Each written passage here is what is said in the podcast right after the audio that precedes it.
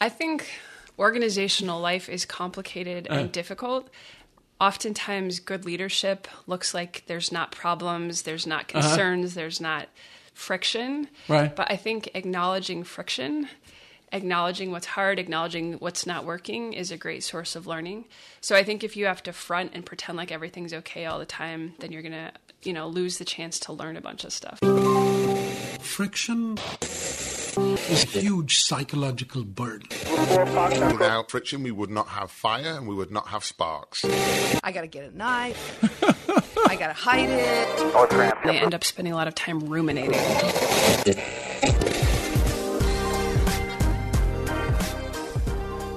Hi, I'm Bob Sutton, and this is the Friction Podcast.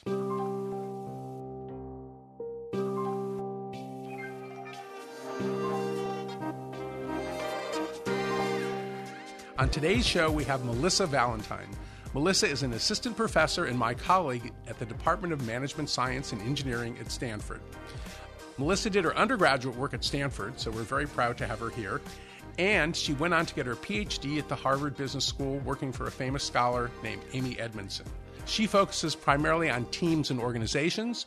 She's especially interested in temporary teams, uh, teams that are formed quickly in hospitals and also online. She also did an intensive ethnography of the birth of a cancer center that we're going to talk about. I always love chatting with Melissa, and I'm sure you will enjoy hearing about her research and her ideas as much as I did.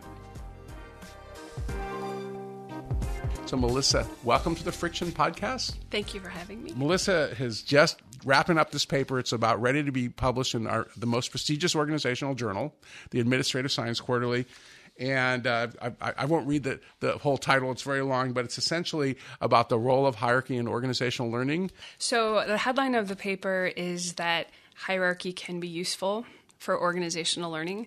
Uh, the reason that that's surprising is because we assume that hierarchy is just bad for organizational And there's a lot of theorists have written, have made that argument, and a lot of management gurus too. Yeah, and, and there are reasons that that's true. Um, so status different, the status differences that can come with hierarchy can be very inhibiting for people, Mm-hmm. which is going to prevent learning. And hierarchy can sometimes perpetuate the status quo if you have all these layers of decision making that can stop, you know, innovation or change. So, so this was done in a in a cancer center. So, so, so describe how much time you and your research assistants spent because it's it is Jane Goodall like. I'm not sure Jane spent this much time watching the apes the first time she was in the bush. Maybe she did. So in the ethnographic study, I wanted to just kind of become part of the system. So Right. it was over 18 months, and um, Long time. I was with them between 10 to sometime during some weeks it was up to like 40 or 50 hours a week. So between 10 and 40 hours a week, I was spending time with the people who were trying to lead the change, and I was just watching what they were doing. And there were two different consultant teams that I was watching, so I could compare the different approaches to bringing about this organizational learning. So, so, um, so it's it's it's admin and navigator. If I can read my handwriting right. So, uh, so what? Just because to me the the way the story unfolds in the paper is really interesting because it's this comparison of a team that uh, navigator wasn't really under quite direct hierarchical control, the sort of more informal and sort of loose, and then you had admin, which was the more top down one, and they kind of learned better. So, so just tell us a little bit more about about how did things play out differently in admin versus versus navigator. Yeah. So you have these two teams of consultants who are leading these change initiatives, and both initiatives are really important. Both initiatives have a lot of support from the organization for them. They're both going to improve things for these cancer patients in really important ways. Um, the two consultant teams just had very different approaches on how to deal with the hierarchy within the organization. So one of the consultant teams, they had a lot of kind of passion and inspiration for what they were doing. So they were trying to lead by inspiration. So they just kind of had everyone really excited about the values, but no one really knew what they were supposed to do. So navigate. so so they essentially had a lot of heat without much um, detail of what to do afterwards. Exactly. Yeah. Yeah, so, so Huggy and I would say they were really great at uh, heating up the hot cause without really linking it to specific things people should do. Yes. Is that accurate? Yeah, that's right. That's right. Yeah. And then the admin team, consultant team, in contrast, they were like, they did like surgical strikes. What they did is Oh. they ah. just, they went about, they identified the manager of any group that was going to need to change. And these these changes were complex, so it was going to involve, you know, facilities, IT, Mm-hmm. HR, finance, the clinical teams, the admin team. So all of these were going to have to change. So the admin team, their surgical strikes was to identify the manager of every group that was going to need to change, and they would go to that manager and they would ask the manager to make decisions about how they were going to change, decisions about how they would operate in the future. So it was during those interactions where they're talking to the managers and they're saying, Our goal is to do this for our patients. And the managers would say, If you want us to do that, I'm going to need three more staff. If you want us to do that, I'm going to need more space. I'm going to need more resources. So that's where the renegotiation happened. It's the consultants asking the managers to commit to something new, and the managers pushing back and saying, I can't do that without more resources. the degree to which the the there was this constant negotiation that would increase both you use the word learning Yeah. the, the system knowledge of everybody throughout the system was constantly being updated and then the resources would come to actually implement what needed to be done and i can't figure out how you could coordinate that without having a people in a position of authority who also understood the whole system. So to me, that's and we talk about good versus bad hierarchies. The bad hierarchy is when the boss keeps coming in and telling you to do stuff, but they don't understand what the hell your work is or how it works. Yeah. So that's one thing I really admired about the about the the authority figures in your study, is they actually were. They understood the work itself and were constantly updating. It, it was really quite impressive. So Yeah. to me, it, to me, it means that hierarchy doesn't just have to be just orders coming down. It's this two way sense making process. That's right. Yeah, my when I was observing the managers, they were not managing by like fiat or Yeah, yeah. authoritarian. They were helping. They were really helpful. They were oftentimes troubleshooting or coaching or and their workers seemed to really like the way that they worked together. The workers were asking them for help. And so the managers were they were they were problem solvers. They were helpers, um, and they had the authority to kind of buy things and to staff things and to give people breaks, and also to you know if if there needed to be extra training, then they could do that. So they use their authority in really helpful ways from the stuff that I was observing. I mean, the implication is is that um, there's good and there's bad hierarchy, and um, but the case where you had the really feel good part, but without the mechanism to implement it, there wasn't enough focus on sort of system knowledge. Yeah. Yeah. Is, is that fair? I think that's right. Yeah. And the thing that I thought, the thing that was really striking to me Uh-huh. is the way the system knowledge kind of was Mm-hmm. emerged, or the way that they sort of brought it out to talk about it was to talk, was to focus on kind of the accountability of the managers. Huh. Like what kind of reports were they running? Um, you know, what were they accountable for? And then when they were asked to be accountable for a new goal, then they could more easily talk about what they used to do and then what, how they would have to change. So that brings the system knowledge up and it also gets people thinking about what am I committing to? Like what's looking what am I doing on Wednesday that's going to be different than what I'm doing on Thursday? And if people can't like really concretely tell you what they need to be doing on Thursday that's different, then the change is unlikely to kind of take the way that it's been planned. So what? So what was the metric for the admin team? Yeah, so they wanted to get appointments for new patients within 72 hours of the first referral.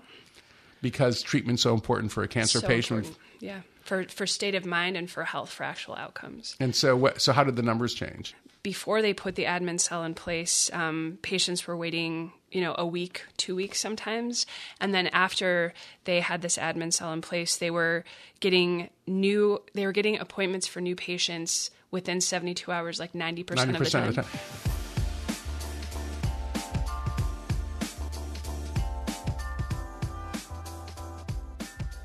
So you're, you're looking at these distributed groups that are doing quite complex tasks, actually more more complex than people thought was possible even before. So what do what are you learning about um, how work is changing?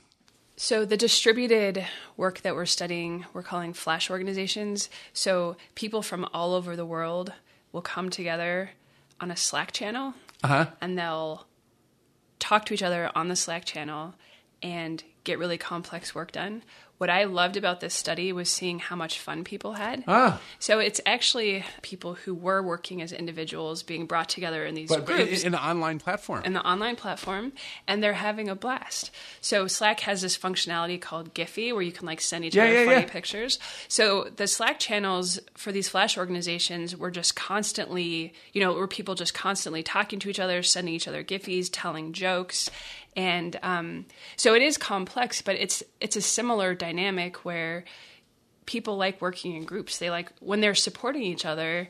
Um, it's really fun. Well, it, it is funny because uh, um, our producer Rachel was just talking about this notion of going from uh, me to we. And it's funny because when you go across your different studies, you see it. I, the, the other thing that's really striking me, and literally, this is like we just ran into the CEOs in my office just a few minutes ago, and uh, a Stanford student who uh, she's founded a company, and I was trying to figure out how many employees she had, and so I think she's got two full time employees, but then uh, she's got first of all about twenty contractors, and then she's got six or seven um, clients, and she talks about how every night.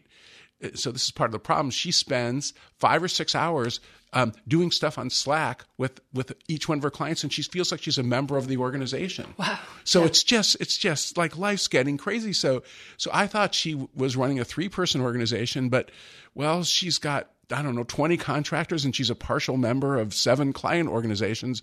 So I said, so your real network's really about 60 people, but it, it just looks like you and two other people in an apartment in San Francisco. So, so I'm getting really confused about how big her organization is and what, and what it means to scale. Yeah, I think that's really common now. The boundary of the firm is getting really hard to interpret. Well, that is interesting because I mean, there's this there's this notion of sort of latent networks of people who are around who you trust, who you can call on as the moment arises, and they can call on you. So increasingly, that's what the web is allowing is us to have bigger late because we can't deal with everybody all at once. But on any given day, we sort of have a bigger menu to choose from. Is sort Yeah. of what you're describing. Yeah. But I'd love that they. The, the, the-. I wonder if it's more like problem based or like project based work. Yeah, now. yeah. And so you like, you know, you kind of spin people up or like draw on your network for different problems or projects. But it doesn't seem like it's loyalty to like an organization anymore. Well, well so, so that's what's really interesting when I think about your flash teams and I think about um, the scaffolds you have. You, uh, the one's face-to-face work and the other one is is distributed work. You have these uh, short-term relationships where people develop pride. Yeah. They start feeling competitive. Yep. They feel loyalty to one another, and it, it happens so quickly. Yeah. I mean, it's it's it's it, it's amazing that we've evolved that way. Given that you know we started out in these sort of like troops where we would be together for life, but Yeah. as human beings, we we were able to do that. That's true. Well said.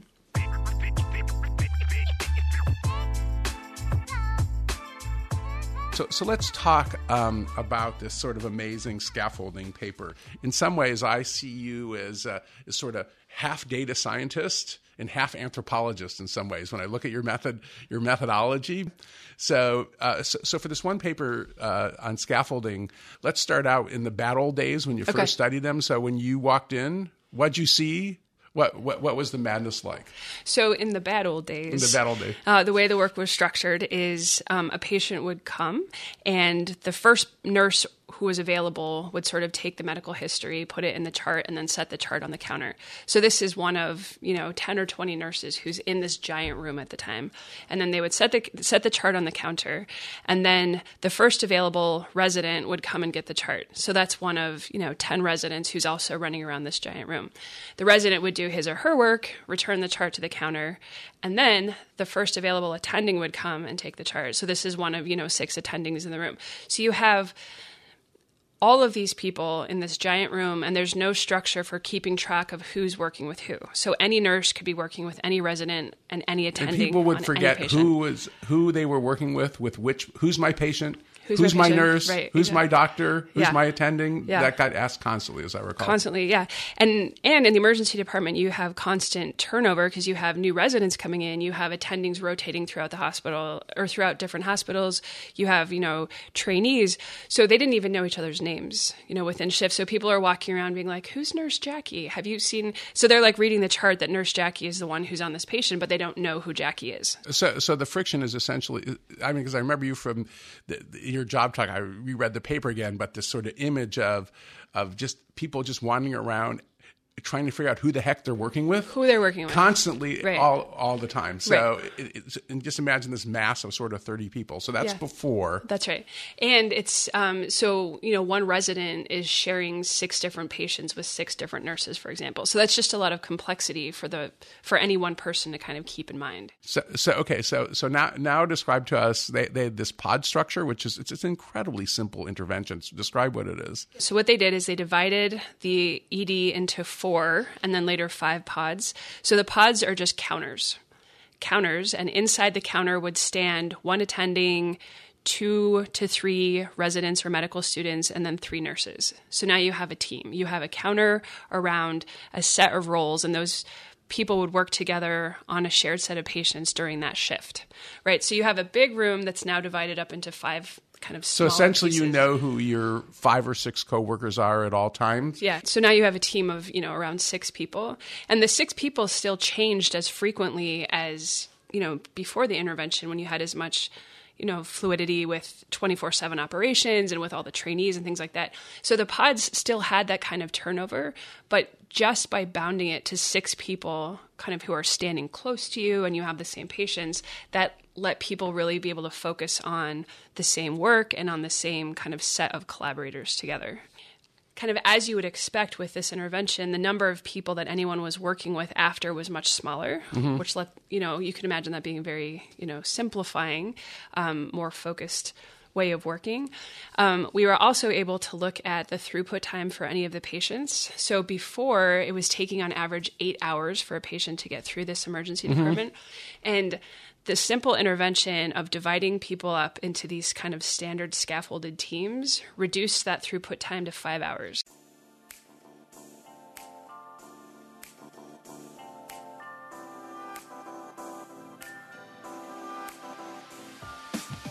So did, did they did they like it better, or, or is that just uh, Yeah, the staff the staff liked it a lot better. So I spent time observing. Um, what was really cool to watch in the pods is they developed this really fast paced teaming. So they would, you know, they would sort of like run into the pod and you know someone would kind of shout an update. You know, here's the patient's lab value back, and then someone else would acknowledge it. Got it. I'm putting it in the computer. So they developed this really quick, fast paced communication, and they were constantly just checking in and updating um, each other. So the communication got much better and much faster. They described that before the intervention, the nurses would be on one side of the room and the doctors would be on the other side of the room, and the nurses would feel really timid and they wouldn't want to like walk across and talk to the doctors. But when the doctors were standing right next to them with the same patients, then they felt much, you know, it felt much more empowered and sort of like they had the right to just kind of constantly speak up. So w- one of the other things that really is striking and is also related to uh, some of the other work on online teams is very often these people had didn't know each other at all before Right. they started the shifts. Right? It was just a, a literally a structure to help you deal with strangers, and you all sort of knew what the program was, so you could just go. The other th- cool thing that developed is um, they started. They called them the Pod Wars. So Uh-huh. the, the Pod Wars? Pod Wars. Yeah. So the people in the pod, the teams in the pods started competing with each other. So what's really cool about that is it changed the in group. So it used to be you know nurses on one side and doctors on the other side, but then in the pods now you have like Pod One nurses and doctors together competing with Pod Two nurses and doctors together. So they would compete on who was processing patients the fastest. So, so if we were going to, for our listeners, uh, come up with a little bit more general advice, uh, what advice would you give them about structuring teams or structuring work from uh, from this research? Um, so I guess this research suggests that a little bit of structure can be helpful to people. Like if people are sort of having to wander around, locate each other, figure out who their partners are, or things like that, it, that's it's just another kind of layer of coordination burden you're putting on them. So a little bit of structure helps because they can find each other more easily. They know how they're accountable to each other. But the other piece of it, I think, is helping people have an in group.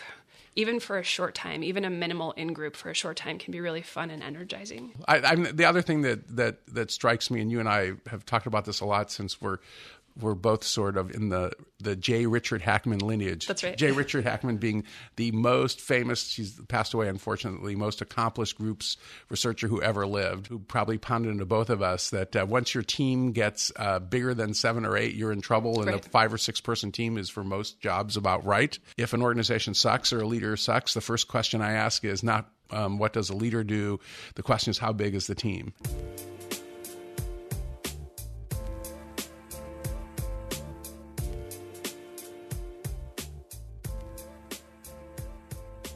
Okay, so we've been talking about a lot of unavoidable friction and friction that's bad, but um, can you think of times or places when uh, friction is good, when making things uh, more difficult to do is a good thing? You see any of that in your research?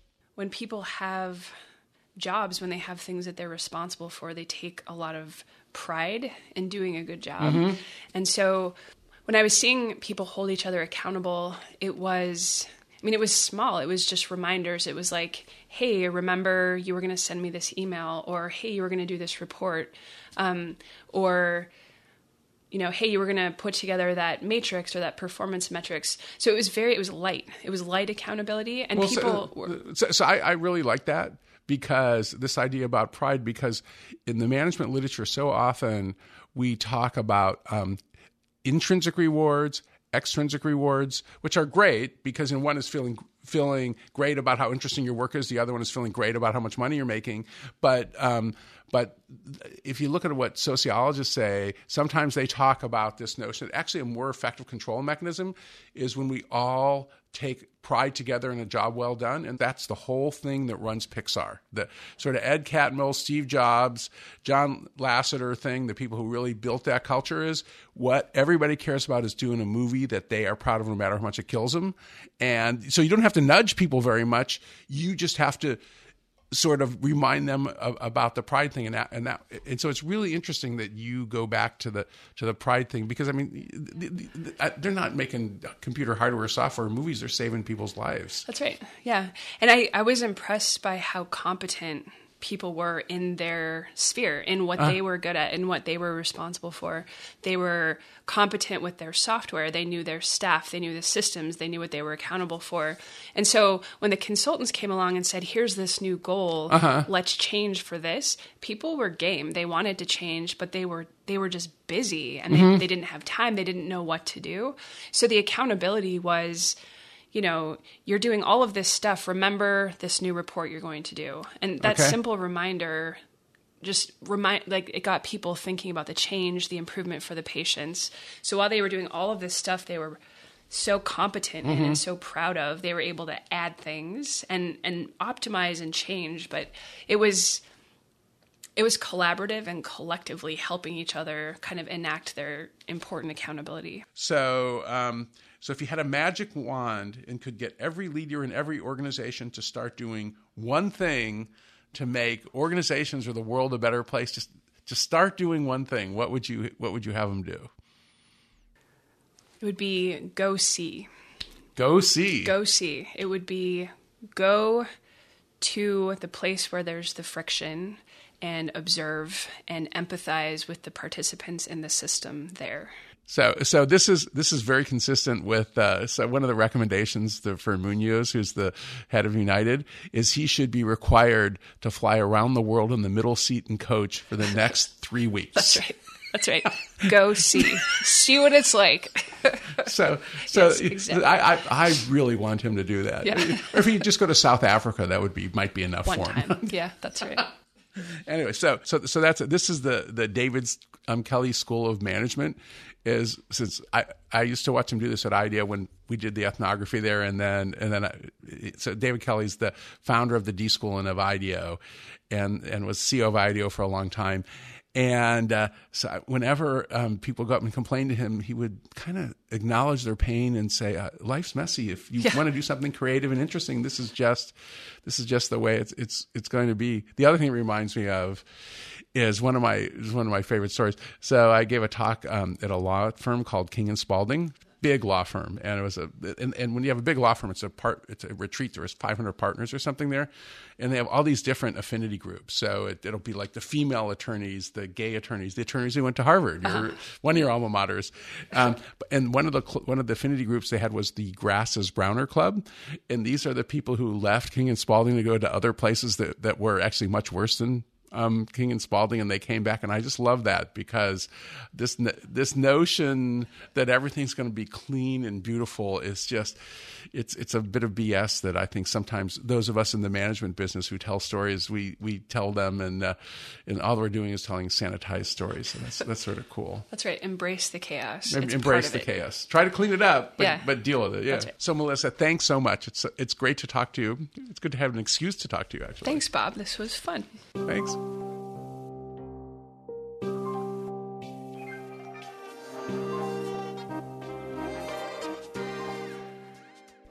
A couple of themes running through Melissa's work are that people like working together and hierarchy isn't necessarily bad. This is something that I found in my own work as well. Not only do we as human beings actually like hierarchy, we actually need to know who's in charge in order to function in our teams, to get um, things done in organizations, and to make decisions. Next week on the podcast, we are continuing our dive into academia. Professor Katie DeCelles has some incredible research on prison guards and flight attendants. We'll talk about how the folks in these highly stressful positions are able to navigate workplaces full of friction. If you haven't already, make sure to subscribe so you can listen to the episode as soon as it's released next week. And please rate and review us on iTunes to help get the word out about this podcast. The Friction Podcast is a Stanford eCorner original series brought to you by the Stanford Technology Ventures Program and the Designing Organizational Change Project. Friction is produced by Eli Shell and Rachel Jilkowski. Michael Pena and Monica Yort are the outreach team. Daniel Stussy is our designer. Sarah Khan and Devor Sankovic provide web support. And an extra special thank you to my colleague in the Department of Management, Science, and Engineering, Melissa Valentine. And now for the final tangent. What I observed for, for senior leaders, um, it, it, seemed like procedural justice was one of the most important things. So, what's that mean? procedural justice just means um, there's like agreed upon set of rules for how decisions are going to be uh-huh. made and it's transparent and agreed upon so that people aren't guessing you know why is this getting funded and this not getting funded uh-huh. why is this person getting promoted and not this person getting promoted so if there if it seems like the process is whereby all these decisions are being made are fair and transparent then even if there's bad news uh-huh. people can kind of get behind it because they understand why